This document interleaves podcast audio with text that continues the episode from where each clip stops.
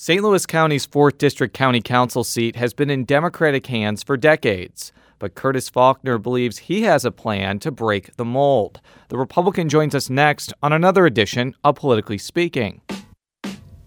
Nine, eight, seven, six, five, four, three, two.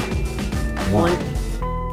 Uh, I think that is fair As to I say. say, hands to kiss and babies to shake. but uh, You know, I think my record speaks for itself. That's a really good question.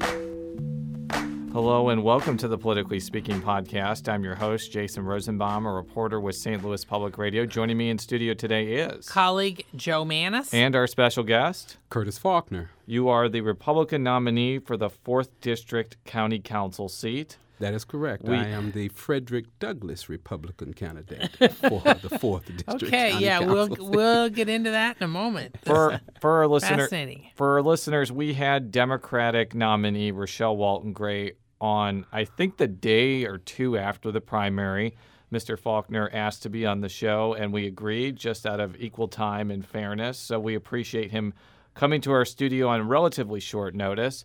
So before we get into the campaign or any issues, tell us a little bit about yourself.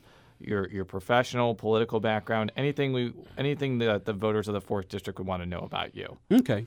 Well, um, first of all, as a 20 year resident now, I'm initially from the Dallas Fort Worth area. I moved here in 1996 because, and I have a operations called the Juneteenth Heritage and Jazz Festival. Uh, and when I came here, the state was looking for an, a supply side product to be able to enhance tourism revenues uh, at that time, and that was under then Governor Bob Holden. And so uh, they were looking for a product that they could utilize uh, to do that. From 12 billion to 13 billion was the goal. And so I was initially embraced because I represented that opportunity.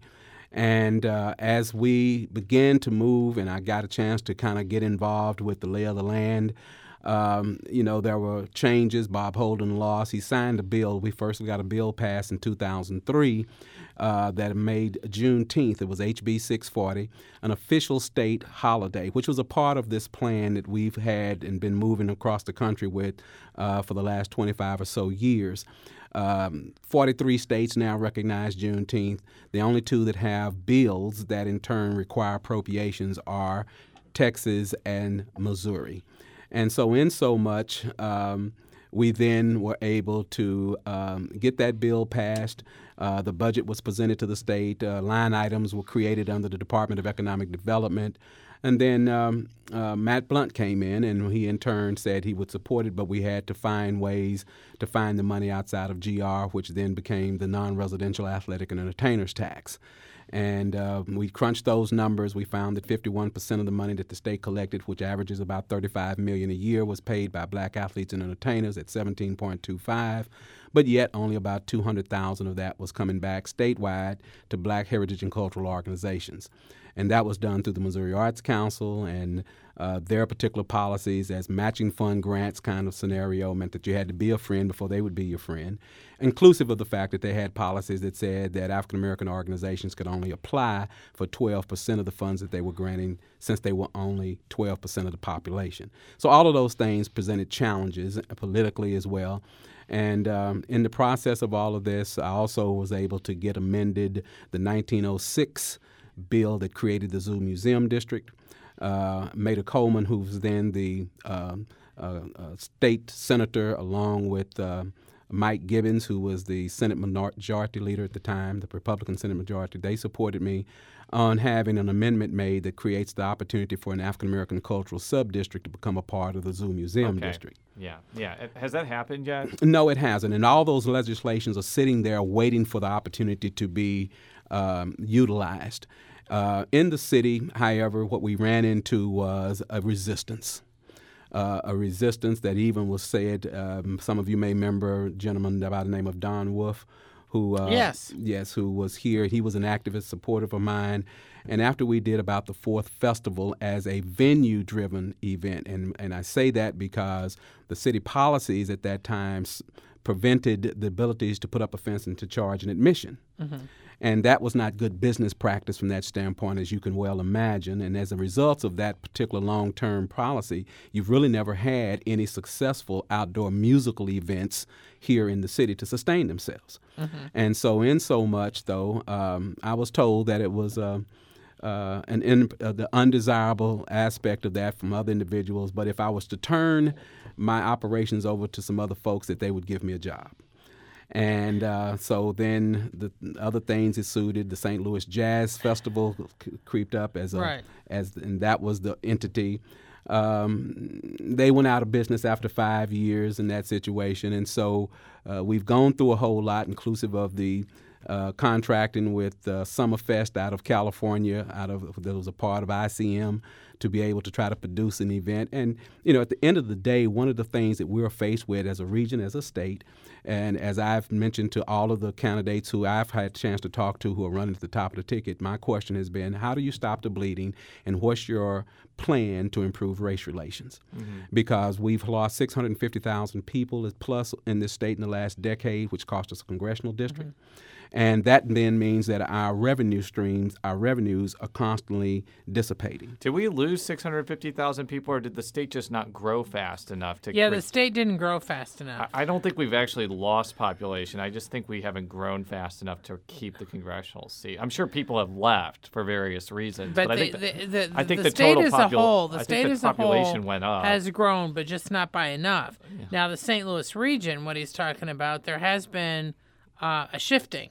there, a- has been you're- shifting in population. yeah, Yeah, the shifting I mean, in population would yeah. cost us Dick, Gephardt, Dick, Dick Gephardt's district. We we have one Right. less congressman, and each congressional district has to have 555,000 people to exist. And so, when you lose a congressional district, it's because you don't have enough representation, or you've lost the population significantly enough Or that you that no failed longer. to grow fast enough, which is what's happening here. Yeah. Yeah. Other states like Arizona have been growing faster, so they're getting Yeah, they're gaining. seats. Yeah, they're just like. Texas, they're gaining. You know, get, they're gaining uh, representation in Washington D.C. So where do you live now? I live in an unincorporated area out in North County. Okay. Um, North Hathaway Manor is the subdivision that I live in, and you know, and so in so much, um, uh, having gone through these particular things, uh, I've continued to work. I also represent the National Juneteenth Observance Foundation. I'm the national chairperson for tourism. And you know what we have are what we have is a supply side product. The information that I've mentioned to, to you before, as far as the legislation, sets the foundation for the existence of what it is that I now say uh, can be unfolded in the Jamestown Mall properties. Um, uh, everybody's looked at it. There's not going to be an industry that's going to move back to North County. What we found is that North County pretty much is on its own. And if we don't have a plan to be able to revitalize and remarket the territory post Ferguson, then it, for the most part, um, we find ourselves struggling to not become like some of the other North County cities uh, uh, around the area. So, what prompted you to run for county council? I think that it's, timing. I think that right now we've had representation in the past that has not had that. Uh, when you look at his particular information, he has a checklist, and he considered himself having done most of the things that he put on his checklist. Are you talking about Councilman Mike O'Mara? Yes, Mike O'Mara. And I, I, I think that now we are faced with where do we go post Ferguson and what kinds of new ideas and concepts have to come to, t- to the front to be able to move there. I ask a question oftentimes to particularly uh, my uh, uh, residents that are black in their neighborhood and around the region. I ask the question what is it in the region that represents your heritage, that touches you spiritually, that you find yourself fully proud of? And that question usually comes back as, that's a good question, or nothing. Mm-hmm. And so, what you find from the psychology of that is if people don't find relevance, and I say everyone wants Right. to be relevant. And so, if there's not a relevance that exists that gives people the opportunity to feel a part of or to feel ownership, then what you have is a lackadaisical or either a non active approach in anything that may be a plan that they participate in. And so, in my particular vision that I, in turn, have represented and have worked on, uh, you know, um, I I feel that, and I take the, the position that I'm the one that instituted the opportunity for the Macy's sto- to, stores to be bought for a dollar that uh, Mr. Stenger bought here a couple of weeks ago. Um, I had found out back in January uh, that Macy's was going to sell off all of its non productive stores and that they wanted to create a discount store, much like Nordstrom's has done with the rack, but they Yeah. wanted to put them inside their stores.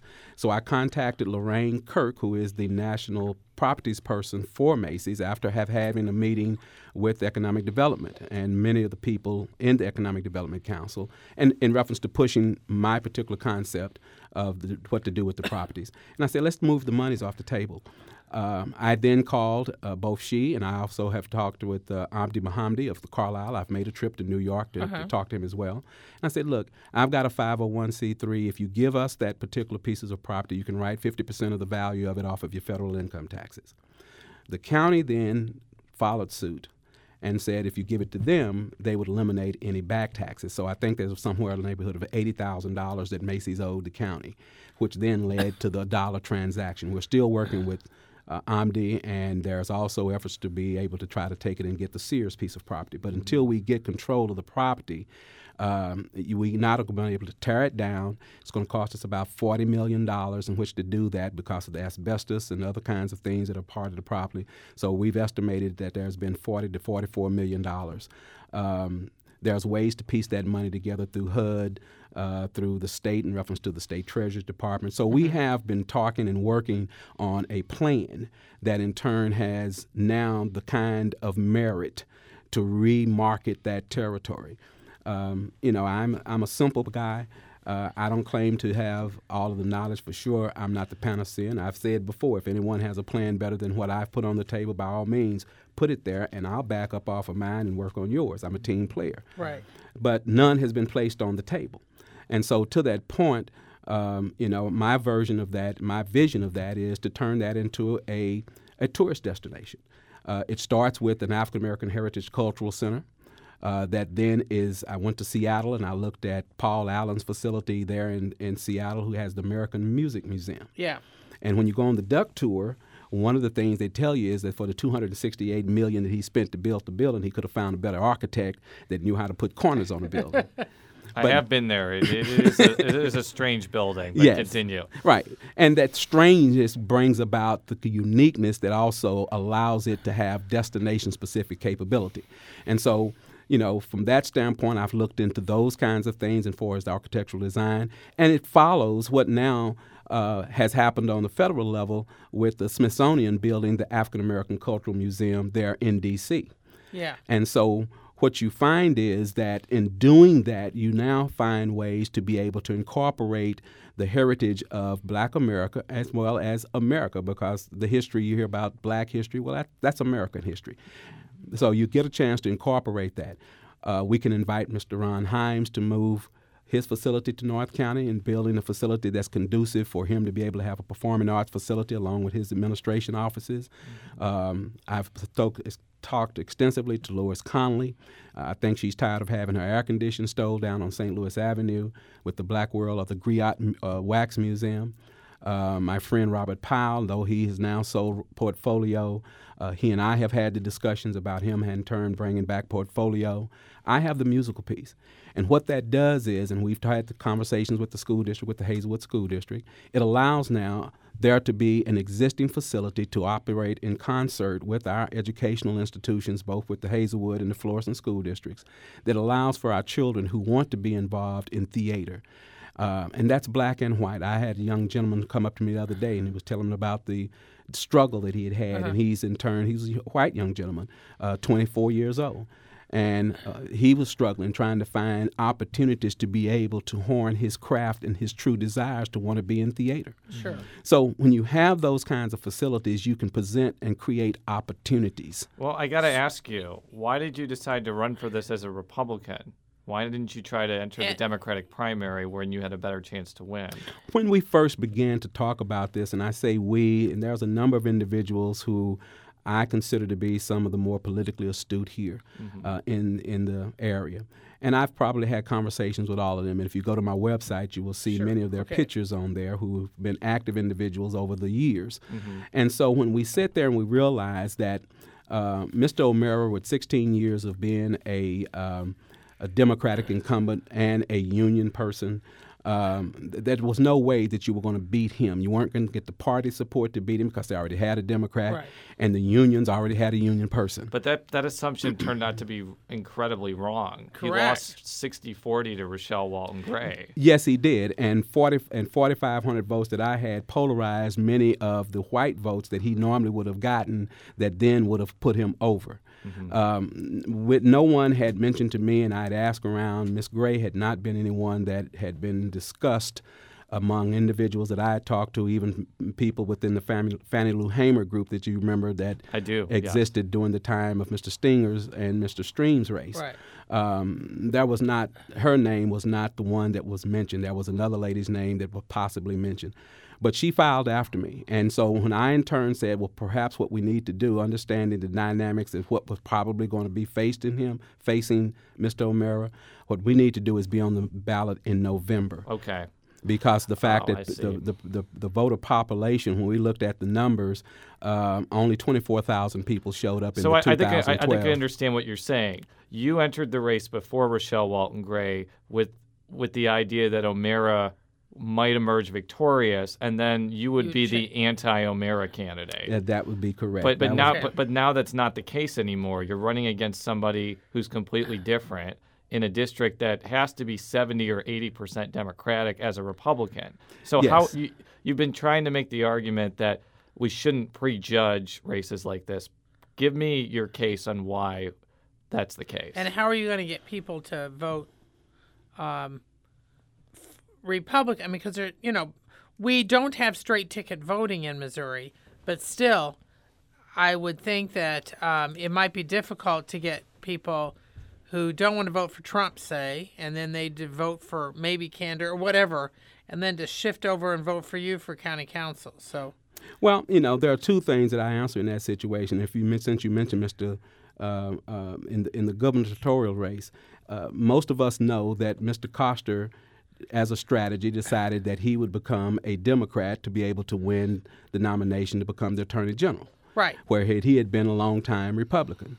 Uh, and even at the top of the ticket, we say that Mr. Geithner, who in turn has been a long time Democrat, chose to in turn run as a Republican.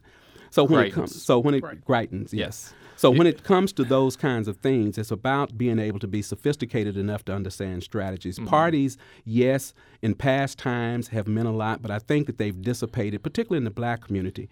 Um, moreover, uh, in that situation, as you were mentioning a while ago, as far as Miss Walton, I believe that now what you are finding is, and as I'm able to be able to have the conversations, people are more interested in representation, one, that's passionate, two, that has a plan and a vision that can be communicated and understood.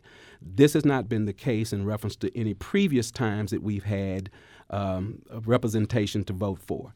Um, you know, right now, as far as I've seen, you know, her biggest thing is that I'm a Democrat, don't vote for the Republican. But that's not been the case. What you'll find, I probably have now had a groundswell, particularly among white uh, Democrats in the district. Uh, there are other baggages that my opponent brings. Such as what? Well, one, she doesn't have a track record for eight years that demonstrates anything of substance uh, as a representative in the state. Uh, she never even got leadership with the Black Caucus for the eight years she was there.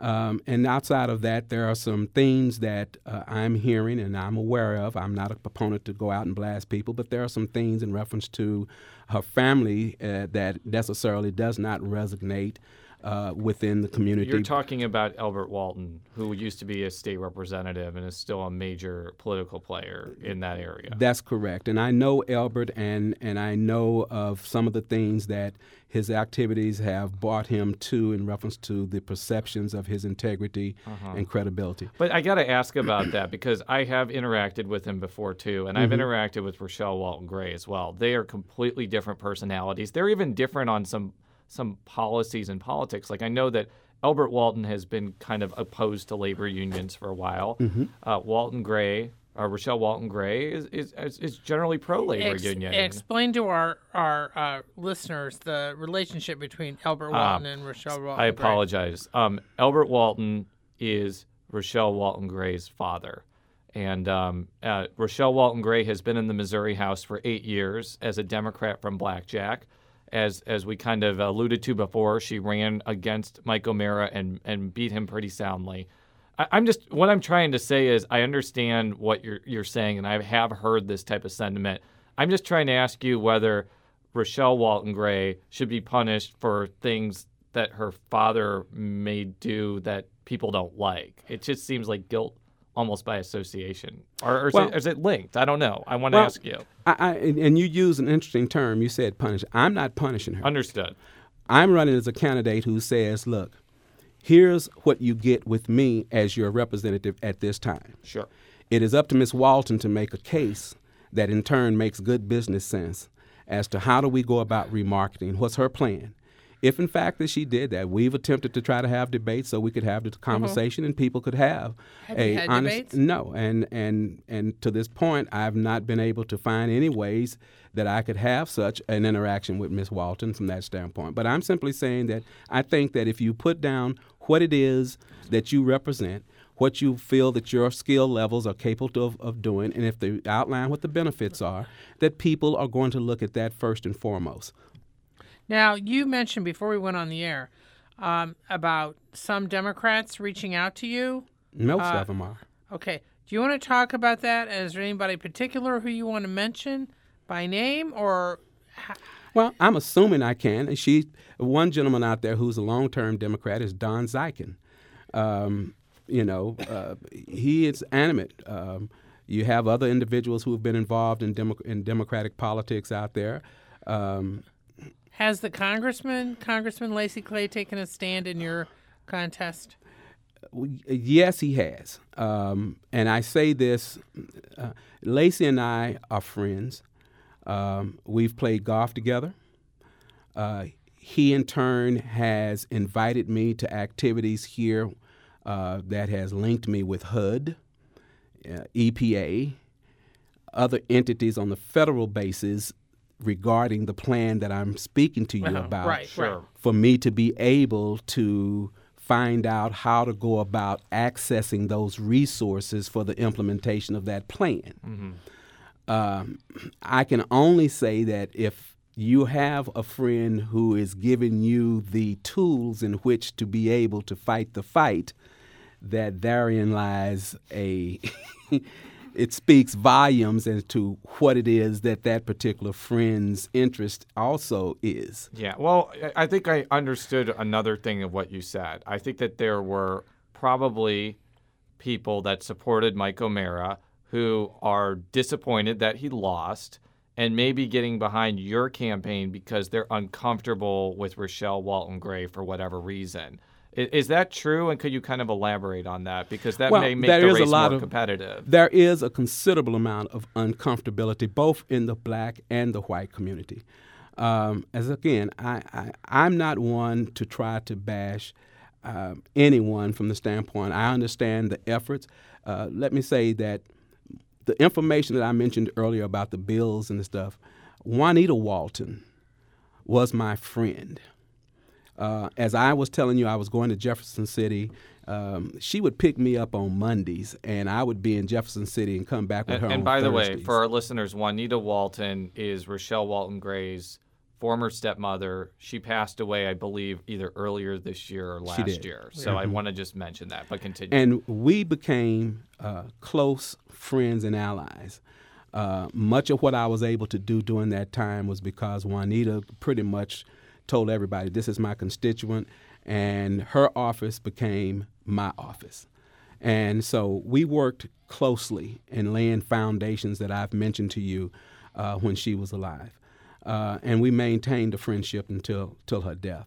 So, you know, again, having that relationship, I am not the one who, in turn, and I've been to meetings, I understand a lot of what has been attempted to be done, but also understand that sometimes, based upon the resistance in our, in our society in general to certain things, that it can create some uncomfortabilities.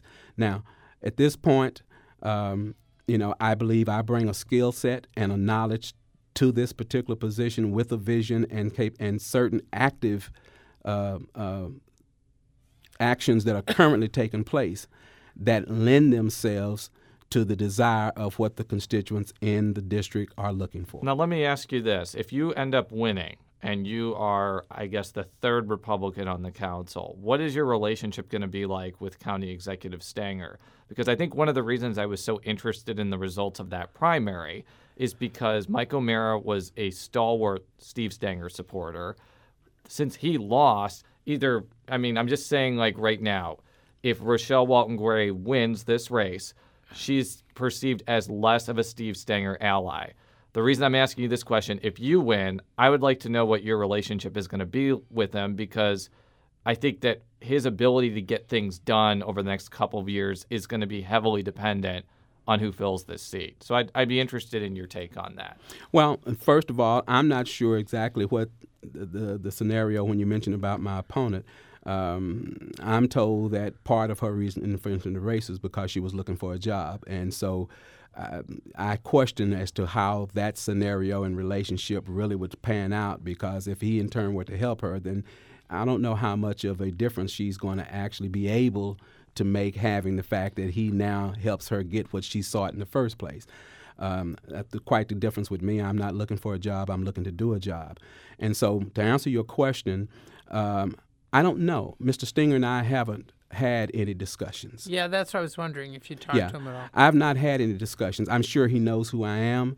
I can say this, having had discussions with other members of the council, um, um, I I would I would go on as, on record as saying that I would probably have a greater percentage of votes that would support those aspects and efforts that I want to represent for North County.